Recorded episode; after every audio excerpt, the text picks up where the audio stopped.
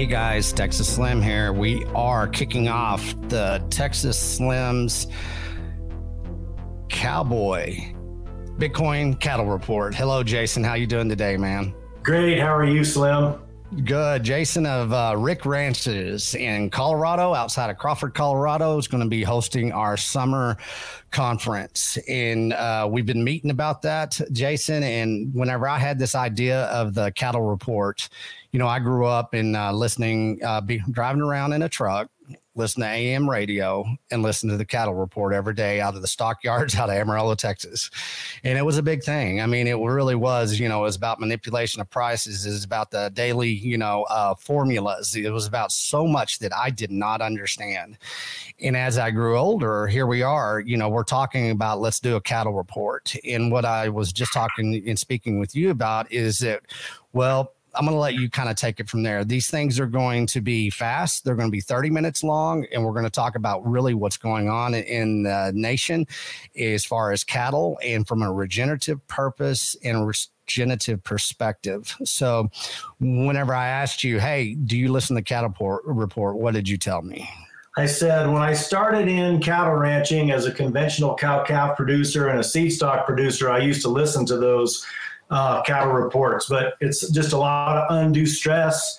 And it just is completely based on manipulation and futures and all of those things. There's nothing real about it. And now that we are working on vertically, vertically integrating everything from the soil to human health, I don't listen to the FUD anymore at all. It's one of those things where my customers support me because they believe in what we do and that's what i'm worried about is taking care of my customers. And by doing that i'm taking care of the soil and the grass and the cattle. So i don't even listen to the the fud or the cattle reports anymore and you know, whenever you told me that the first time, we've had a lot of conversations that usually you or I refer to as like we don't even have to listen to that noise or that distraction anymore. What we're going to do is we're just going to start speaking in the truth, uh, proof of work, and you and it's pretty easy to do because what you do, you let all that anxiety go away. I mean, you're you know what you're mostly concerned about. While a nation right now is concerned about having food shortages your biggest concern and your biggest worry as a rancher, as an animal producer, is that can I feed everybody that's going to need me? That's a good anxiety to have because what that is, that's scarcity. And whenever you have that type of scarcity, what you're going to do is you're going to develop your own protocol of how you do things and how you have that relationship with the consumer. How, yeah. how easy is that? Well, the exciting thing with that is, I mean, we're essentially sold out for the season we're we're you know taking deposits for this fall's butcher because of what we do and why we do it. And every every time i turn around it's like we are interested in learning more about what you do. We want to do it. How do you do it? How do you get started? And that's the exciting thing with the uh, colorado beef initiative. We're going to have all of that right for everyone to put their hands on it put their feet on it wrap their mind around it.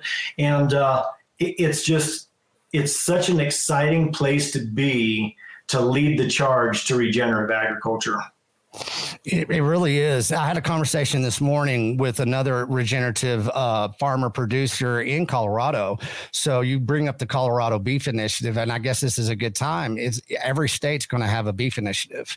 That's the beautiful thing about it. Right now, um, Colorado, Tennessee, Missouri, those three states I've seen are, are leading the mo- most. You know, this is a scalable. This is something that is is as we say, it's grass fed, it's grassroots, and once we get that algorithm, which we've, I think we have the algorithm, and now we get to expand it out and start broadcasting and building the building these nodes.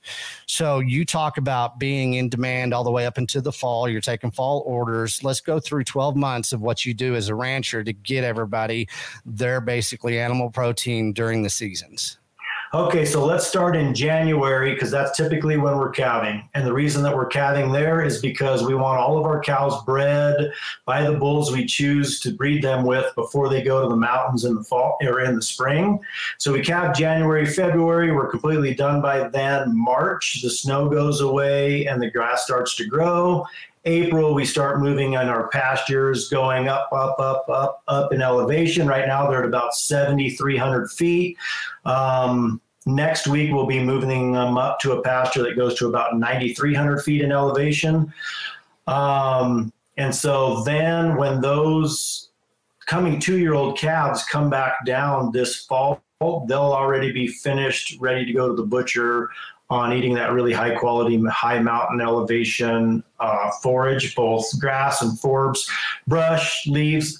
It's one of those things, you know, they found if you if you allow your children to choose from a wide array of food, they will choose to eat whatever their system needs at the time. And it's the same thing with cattle. If you're allowing them to forage and travel throughout their lifetime, they will go seek out what it is that they need. And that's the thing with feedlot cattle or cattle that are fed supplements is you're forcing their hand on what they have available to eat, which also negatively affects their overall health.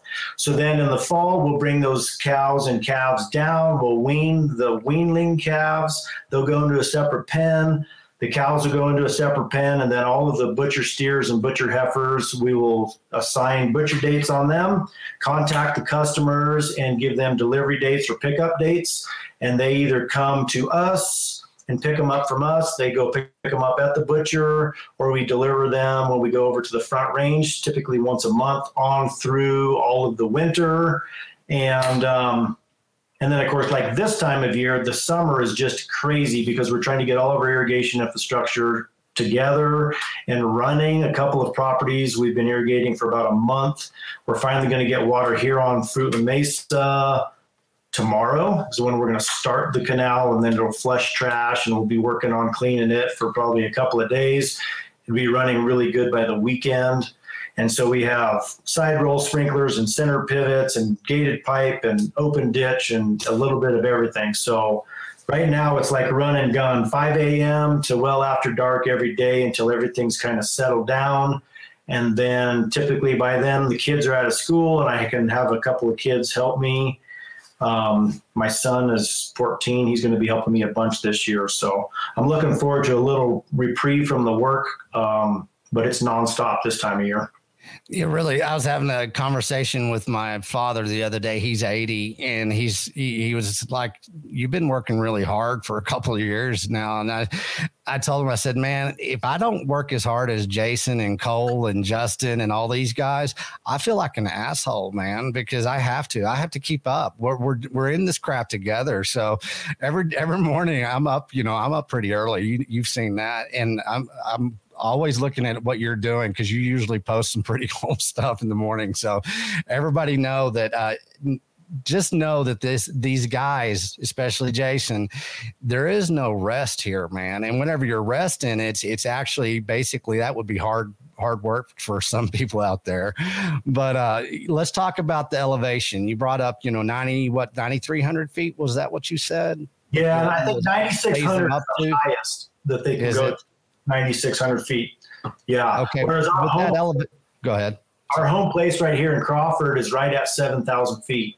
And so that's one thing that I found the lowlanders, you know, sea level folks that come up oftentimes takes them a day or two to catch their breath because, of course, you're trying to suck oxygen that's a lot less dense than it is wherever their home place is whenever you elevate that, you get them up at the elevation and they're feeding and they're foraging and they're face, basically coming down. Uh, have you seen the quality of your beef go up? Because that, I mean, that's a healthy animal whenever it comes down from that elevation. I I know I used to, you know, I used to ski instruct when I was younger and I'd be in the best shape of my life every time after the season was because I was over 10,000 feet most of the time. A lot of people don't realize that. What have you seen in your beef production? Well, the the nutrient density of the forage because it's closer to the sun, so there's less atmosphere for those sun rays to travel through, and of course, Colorado there's a lot less pollution than a lot of other places, so you don't have smog. Of course, you have we have our summer wildfires that we've been fighting for the last few years, but what I find is because it's cooler, they will shade up and get up forage, lay down, chew their cud. And those steers and butcher heifers are just packing on the pounds. And so they they are finished like they've been in a feedlot by the time that they come down because they're living their best life. It'd be like if you went camping and you were eating, you know, the best quality food that you can and as much of it, and then you just lay around and nap all the rest of the time. And um, and because they get to travel a lot, their feet stay really good, their joints are good and healthy. And one of the things that I look at when we're butchering them is the liver, because the liver is the trap for all the toxins and all the problems in their lives. And so we pull those livers out, and I have yet to have a lesion, a discoloration, a scar, anything on the livers of all the beeves that we've butchered over the years. And that's really important because there are a, a bunch of our consumers that are eating large volumes of our grass fed, grass finished liver. That's, I mean, that's a great point because, you know, being able to dissect the liver and look at it, we used to eat liver. Think about that. Growing up, you know, our parents definitely, man, they had a big healthy dose of always having liver and onions, you know, and stuff like that. Well, those were back in the days of, let's say, in the 50s and the 60s, and even the 70s. You know, liver was still something you could order at restaurants, mm-hmm. and if you did that today with a certain type of, uh, you know, cattle, beef, and it's it's not the healthy the healthiest thing to do because it is. It's the indicator. It's the indicator of the toxin in that animal. And I think a lot of people, once they understand kind of that pathway of how you can look at the cow to see the health that the, that beef can generate because of the basically the the just looking at that liver is a roadmap that can be understood and now you know us doing this type of cattle report right there you're going to open up a lot of eyes and people are going to say oh I see now. Let's go a little bit farther deeper into this. So, whenever you and I were talking earlier, we talked about you know some of the feedback you get from people that are still you know in the uh, let's say the industrial way of raising cattle. How's that? Is that a good one? Or we can also say that people that really still have really good partnerships with the chemical companies that's basically what they do. They have, you know, the pharmaceutical and chemical companies, they have relationships with them. And so, what type of feedback do you get on a daily basis from this type of perspective? Well, you know, my grandfather is who I learned most of my animal husbandry from and a lot of my farming from. And he grew up before you had any chemicals to do anything. You didn't have synthetic fertilizer, you didn't have back pour and vaccinations and all of that stuff. The cattle or the sheep or the goats that survived were the ones that you kept to breed for the next generation. And that's how you got the healthiest and strongest genetics. And so now that we have completely drank the Kool-Aid as a, as a nation on depending on pharmaceuticals. All the, I mean, all the same pharmaceutical companies that make drugs for humans make drugs for animals. And so, do you, don't you think it would be good for business for them to convince all of our conventional cattlemen that cattlemen that you have to vaccinate, you have to back pour, you have to deworm, you have to put you know, fly tag, ear tags. You have to use treated salt and treated minerals. You have to do this because it's all about money. The more of that stuff that you use, the more dependent you are on it. And then the more dependent your cattle are on it because they're not strong enough to fend that stuff off themselves. And so when I hear someone saying, you know, you regenerative guys, you know, it's just a bunch of smoke and mirrors, it's just another uh, ploy to sell your product, charge more for your product. Um, I'm like, come out and look at our pastures because we have dung beetles and all kinds of insects and all different kinds of species of plants. And you go out and look at theirs, and it is monoculture, looks like a golf course because it's mowed short down to the dirt, and only the one strong um, man-made GMO grass can survive because they've stripped all of the diversity, and then they've poisoned all of the the animals, insects, bacteria, mycorrhizae through all the chemicals that they're putting through their cattle.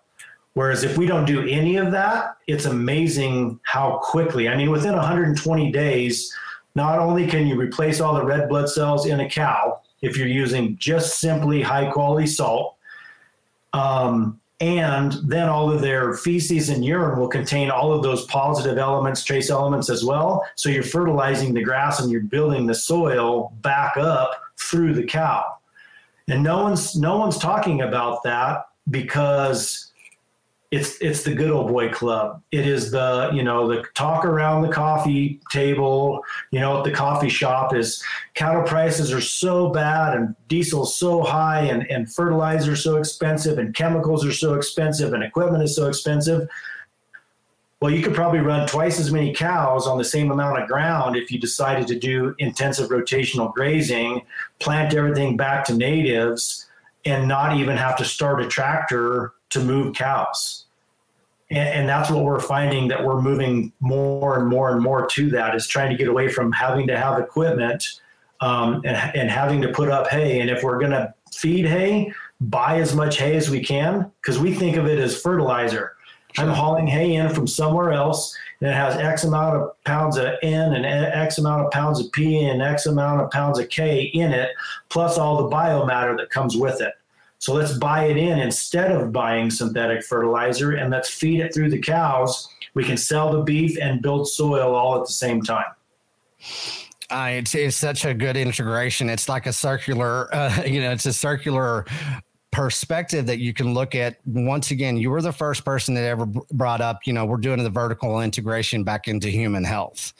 And in bringing that education of exactly how you are basically regrowing soil and raising your animals. And it, it's unfortunate that there's uh, there's people out there that can't really speak in the truth anymore, and it, we're at the point of time where you know my first piece was the harvest of deception, and and you know I grew up during, you know, the last 50 years has all been about the chemical industry. It's it's the evolution of the chemical industry into our food. It's it's it's, as simple as that, and it, it sucks because you, you know I want moving forward. I want everybody that I live in a place where we have all four major processors right in one town or two towns, two cities. And I mean, you want to talk about powerful, you want to talk about me getting stares in in my home base here. There's a lot of people do not want to talk about it. They do not want to even, you know, mention. I walked over to a local university the other day and and basically every bit of that university you can track back to to some people that really aren't too fond of regenerative. I'll just put it that way. One thing that we are able to do now, the Beef Initiative in 2022, is that this education is going to be a production back into human health. Once people truly understand that it starts with the vertical integration from the soil to the grass to the cow, the animal, to the producer, to the processor, to the supplier, to market access, to us our human health. It, it's it's a, it's an algorithm that's building across the nation, and you see it everywhere you go. I mean, you can look at you know Fox News; they're having uh, you know um, uh, several people that are coming out talking about regenerative, supporting the American rancher. I know many, many ranchers at this point in time that are looking into the regenerative way because they're they're they're having to admit that there is corruption, that there is manipulation, that it's based on something that is not really that beneficial for their legacy. You brought up one time, and I want you to kind of elaborate so people can understand.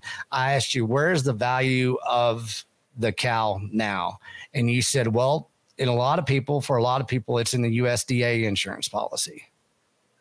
Yeah, and that's that's just the fact. You know, we have the farmer feeders who have a few cattle, but the majority of their income is raising corn and soy, which are all highly subsidized through um, USDA crop insurance programs. And so they have a few cows so they can feed any of that um, overage to.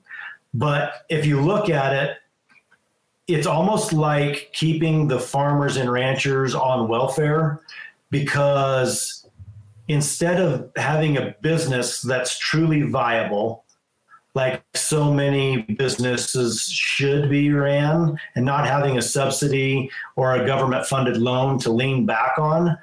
If every business had to stand on its own two feet and had to actually make money, so many businesses would just fold up. And that, that's the thing that I I, um, I didn't know a lot of about row crop farming because we don't do any of that. Everything that we have is planted into perennial pasture. And all of the properties that we lease are either irrigated pastures, irrigated hay meadows, or um, wildland, high mountain meadows, and and irrigate or um, dry land pasture. And so the more I talk to some of my friends about why did they do what they do and how they do it and what are the benefits and what are they doing as far as to try and keep more soil health um, keep more money in their pockets every conversation mentions something about well the insurance doesn't let us take the second crop off we have to be able to terminate it before we can plant the primary crop.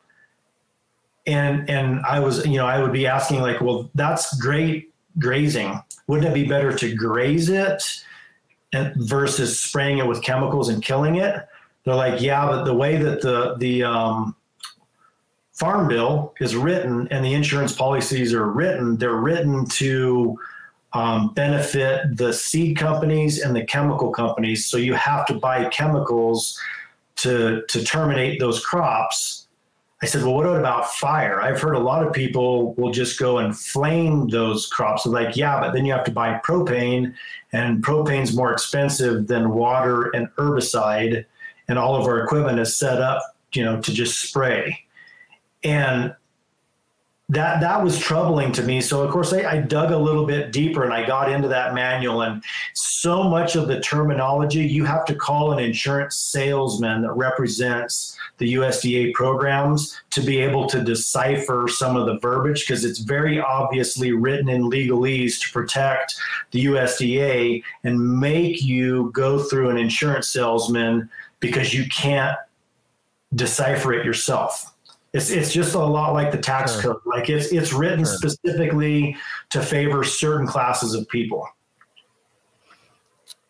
Yeah, and, and that's a lot of where people don't. And in, once again, I always talk about touch points of your food. How many touch points did that cow go through, right? And how many touch points, you know, does does this subsidized type of system that we have, chemical based system, technology use agreements? I mean, every form of regulation gets you further away from the cow, further away from nutrition, further away from the value in which where we came from, which was the value in the animal itself, and of course, starting with the land.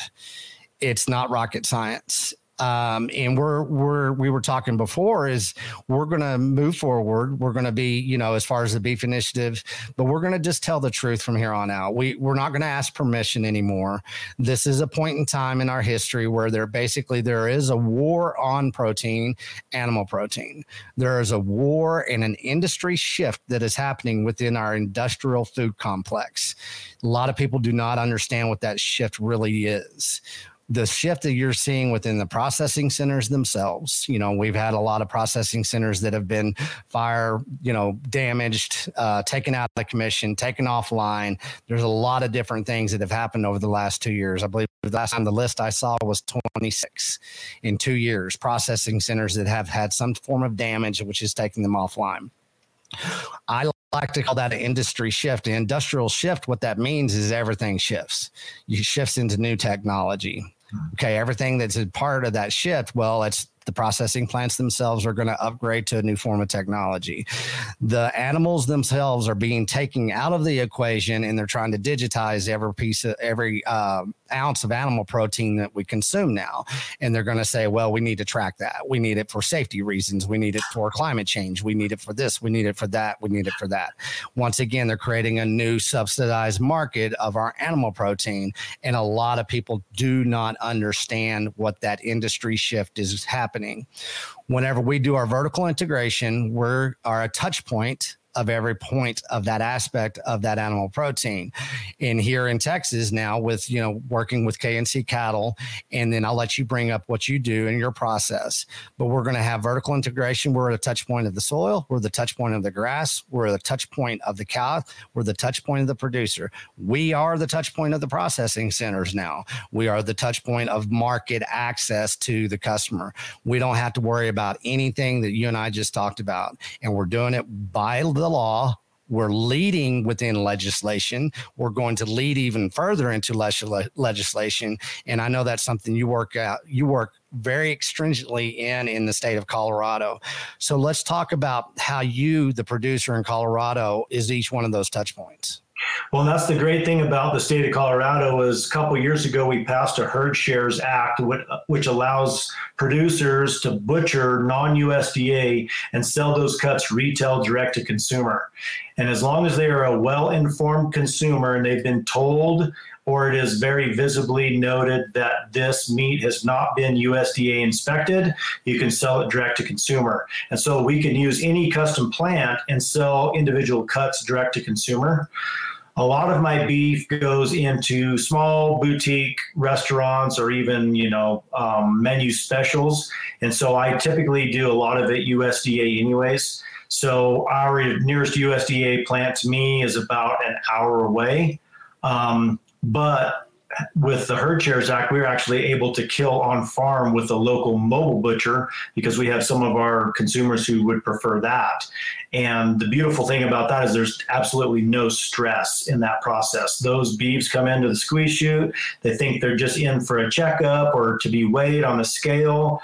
Boom, that's it. You know, the only bad day they've had in their entire life, bleed them. Um, string them up, skin them, eviscerate.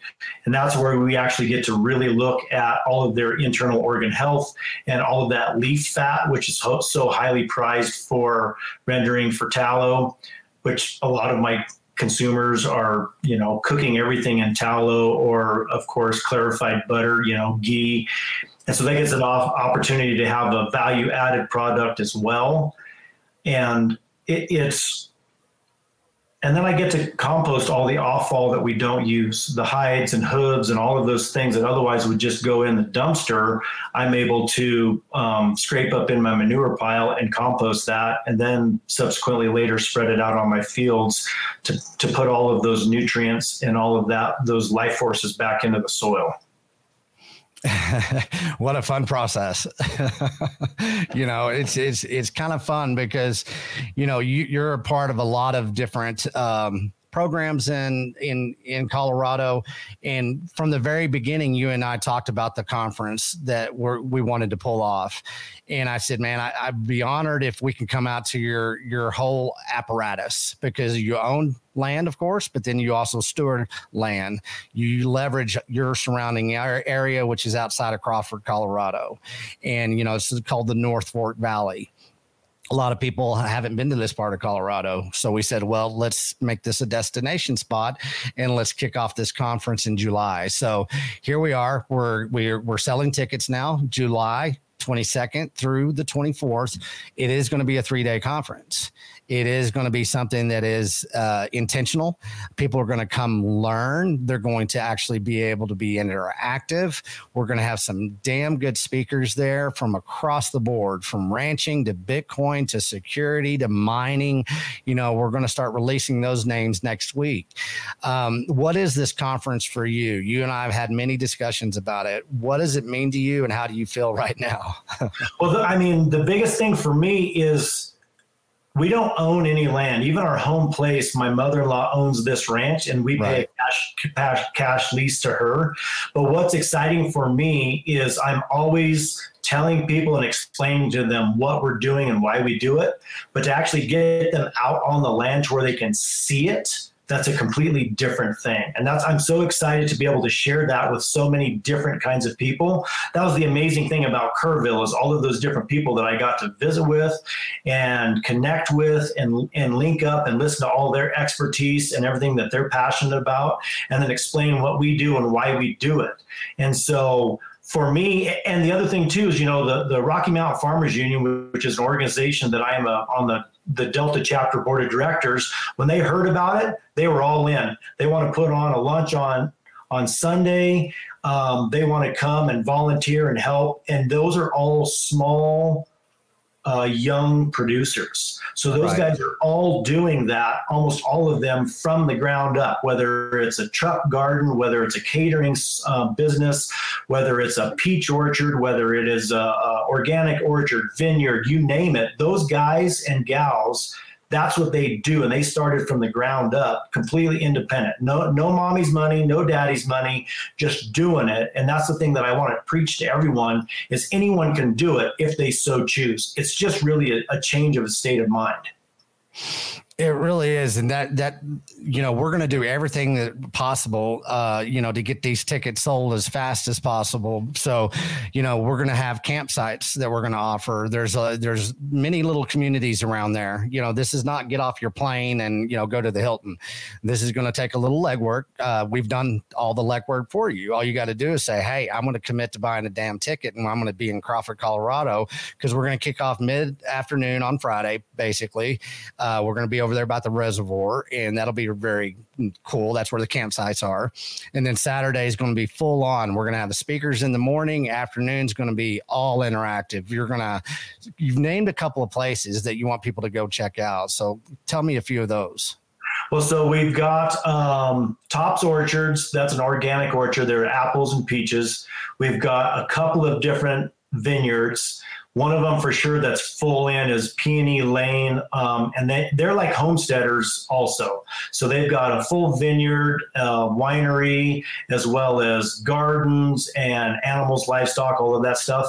And of course, then our place here, um, Rick Ranches, and then we're going to tour one of the ranches that we lease that we're doing intensive rotational grazing on. We've been building fantastic soil health and um, diversity of species. It's actually called Rancho Largo. It's right in the shadow of the Needle Rock. So there's been a couple of pictures that I posted on Twitter that I've taken from that property, and it is a it is a magical property. A, a giant canal comes through that property that we irrigate out of, and it is it is just mind-boggling how powerful that geological formation is, and it it brings people to tears when I tour them around that property. They don't know why, but it's just that powerful. So it's super intense, and, and, I love it because what we're doing there is very visible on the ground. There'll be cows there to look at, and um, so I'm super excited. I, I, that's my one of my favorite pictures. I used to hang out close to Needle Rock. I used to do a lot of fly fishing and stuff back in there. Uh, when I saw that picture, I was like, "Man, we're on to something here." And I think it was yesterday I was talking about. You know, you ever seen a boulder come rolling off that thing? it's pretty fascinating. I haven't seen it, but I've heard the stories. You know, uh, it is a magical place. It this this whole conference is going to be something else, and you know, we want people to kind of invest in you know what we're doing here. The education is going to be phenomenal. This is about, and you, we've talked about this before. This is about a international lifestyle that we're starting this year within the beef initiative this is a new way to look at your life to get back to what the, you know the source of the seed of who we are what our desires are and why we're doing what we're doing and there's a roadmap here that is coming very holistically, organically, and it's coming from the ground up. And, you know, everybody can use us as a distraction. We don't have to pay attention to the manipulation of our food anymore. We don't have to pay attention to the manipulation of our society anymore, the social engineering that goes on. There is something here that's very valuable, and a lot of people are jumping on board um, you know, we're going to actually, I wanted to bring up, you and I decided we're going to have gourmet caveman, you know, as, as a chef for our, animal protein because we're to, we're to do beef. We're to do, uh, hog. We're to do fowl, and I think we might even have a good line into some lamb. So, you know, here we are. We're to diversify within the animal protein in Colorado. It feels very Colorado to me. How about you? Well, and that's just it. I mean, it's the bounty of the North Fork. So yeah. the Farmers Union is going to put on a farmers lunch on Sunday, and uh, we're going to talk about how much of that value actually the farmer sees at the farm gate, but it'll all be sourced locally sourced foods, whether it's Olathe sweet corn, you know, Crawford, um, Paonia peaches, all of that stuff is all going to be sourced locally. And so that way you get to see just what the bounty is that comes from this beautiful valley that we live in. I cannot emphasize enough if you're doing anything this summer or if you haven't made your plans, get to the beefinitiative.com, buy your tickets. This is something uh, we're we're grass fed. We're grassroots. This is crowdsourced. Uh, we're not making profits off of these conferences. What we're doing is we're investing in the next conference so we can get everybody there and provide much value for value. And I, I, I mean, the ticket prices are phenomenal for what three days uh, what we're going to pull off in three days, people won't want to leave. We know that much. And, uh, you know, they're going to find a new destination spot. They're going to find a lot of new friends. They're going to find a new lifestyle. And so we're bringing it all. Um, you know, this year's going to be fun. This year's going to be a blast. And, you know, at the end of this year, I want everybody to know one of the first pioneers of basically this phrase right here was Jason Rick of Rick Ranches and he's part of the beef initiative. And we talked about the vertical integration before from the soil to market access. Well, this is a vertical integration back into human health. And what we're doing this year in 2022 is we're kicking off the Great American Health Initiative, and it's going to be led by the American Regenerative Farmer, Rancher, Producer. Everybody start getting used to hearing that. Um, I'm going to be road tripping up to uh, Tennessee in the first of June. I'm going to be meeting a bunch of Bitcoin Bitcoiners up in Nashville. We're going to be making a lot of announcements then. I want to stop off at at least 20 ranchers from Texas to Tennessee. And we're going to do this live stream and we're going to basically get daily reports from Texas Slim road tripping. I don't have the money yet. I got to figure out how to get there. So I need gas money, but I'm going to figure it out. I'm going to have a lot of camping equipment, but I'm going to start inviting ranchers to reach out to me, reach out to Jason, anybody across the United States between Texas and Tennessee, an everything in between, let me know. I want to come meet you. I want to come shake your hand. So, this is going to be a story that kicks off today on the first ever Texas Slims Cowboy Bitcoin Cattle Report. And uh, we're going to bring it to you each week at noon Central Time on the Beef Initiative YouTube channel. So, Jason, thank you. Anything parting shots? Let's go. Let's get people motivated. Anything you'd like to say? Get out of your cubicle and come to the Colorado Beef Initiative, and we will change your life. We will give you the tools that you need to break away from the ball and chain of corporate life, and you can go live your best life and breathe some fresh air and eat some fantastic food and you're going to make some really kick-ass people. So get, get giddy up. Here we go, man. We're going to move forward hard and fast now. Jason, thank you always. Uh, we need to get back to work. What do you say? That's for sure. I've had six phone calls since we started. So it's hopefully it's not that the cows are out. right. All right. Keep us updated. Everybody pay attention to us. Here we come. Thanks, Jason. Here at the Beef Initiative, we encourage all you ranchers out there to tell us who and where you are so we can let everybody know. They're looking for you. This time I'm shouting out K&C Cattle out of Austin, Texas kncattle.com. Cole, he's a fourth generational Texas rancher. He knows what he's doing.